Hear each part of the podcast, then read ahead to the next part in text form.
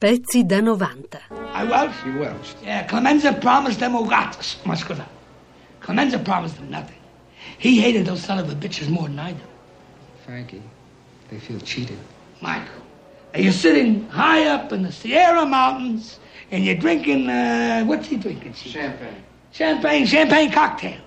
And you're passing judgment on how I run my family. Tua famiglia ancora porta il nome del Coleone. E tu sempre devi rispettare i cosi di famiglia. Avanti me, non mangio qua, non mangio Las Vegas e non mangio il Miami con Hyman Roth. Al Pacino nella seconda parte del um, Padrino. Ha parlato molto dell'Actor Studio Al Pacino, ha detto che l'Actor Studio è stata la sua vera famiglia. E ha detto una cosa molto carina, ehm, ha detto ricordatevi sempre che l'Actor Studio è gratuito, se arrivate lì fate un provino e vi prendono, poi potete andarci gratuitamente e una volta che siete lì state lì per tutta la vita, diventate membri a vita, era quasi, quasi una mezza minaccia, ma insomma... Beh, per Mulas è anche una speranza. Interessante, sì. Mentre vi facciamo ascoltare la risposta di Al Pacino alla domanda su Lee Strasberg. Lee Strasberg, come sapete, è stato per anni il direttore dell'Actor Studio, è stato il più grande insegnante di recitazione di, di, tutti i più grandi attori americani ed è stato anche un attore con cui Pacino ha recitato nel Padrino parte seconda, dove avevano alcune scene insieme e gli hanno chiesto come è stato recitare con un simile maestro e Al Pacino ecco cosa ha risposto. Working with him was of course impossibly nerve-wracking since he was the, you know, the guru of acting. And it was surprising at first, but when I thought about it, not too surprising because Lee was an actor. Lavorare con Lee è stato incredibilmente stressante, ti mandava veramente i nervi a pezzi perché recitare con uno che era veramente un guru della recitazione era molto stressante.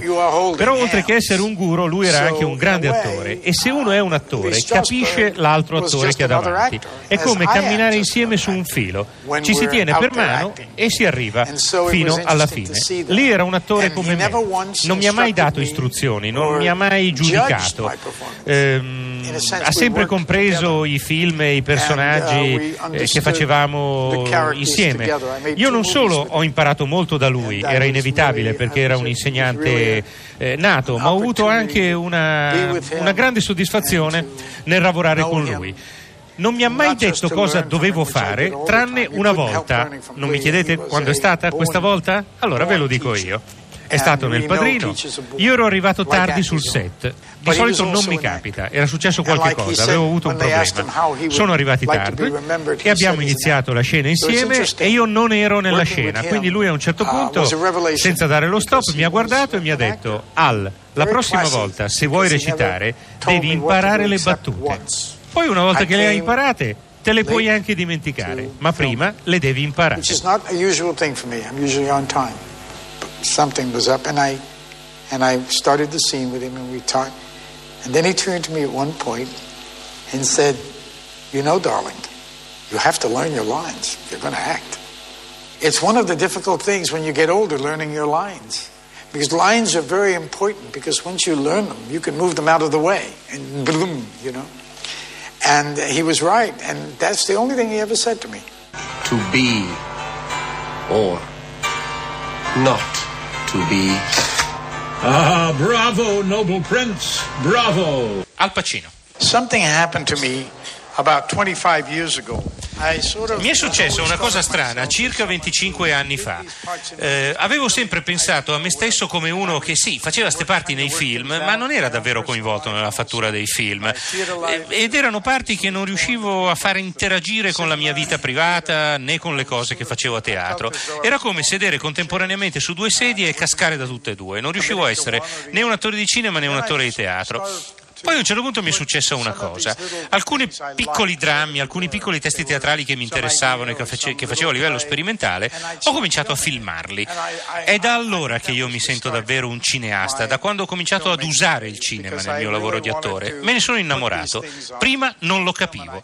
Da quando faccio anche il regista, sono diventato anche più facile per gli altri registi, perché prima ero un attore piuttosto rompiscatole e difficile, ma perché non conoscevo il mezzo e non capivo le necessità necessità dei registi con cui lavoravo.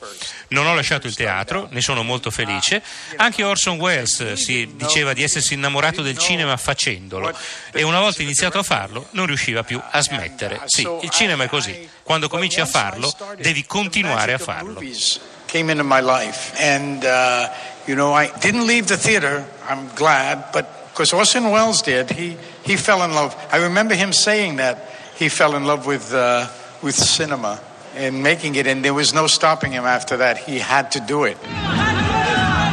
Urla, resta, fotografi sul tappeto rosso sono tutti per lui. Al Pacino, la prima star del Festival di Roma, un viso che parla di cinema e di teatro. E l'indimenticabile Serpico e Scarface si concede garbato al bagno di folla, firma autografi, bacia una bambina, si fa fotografare. Ieri l'auditorium ha ricevuto il Marco Aurelio d'Oro per l'Actor Studio, di cui è presidente.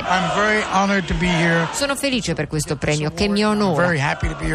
E felice anche di essere a Roma, dove c'è una grande tradizione di cinema. Pezzi da 90.rai.it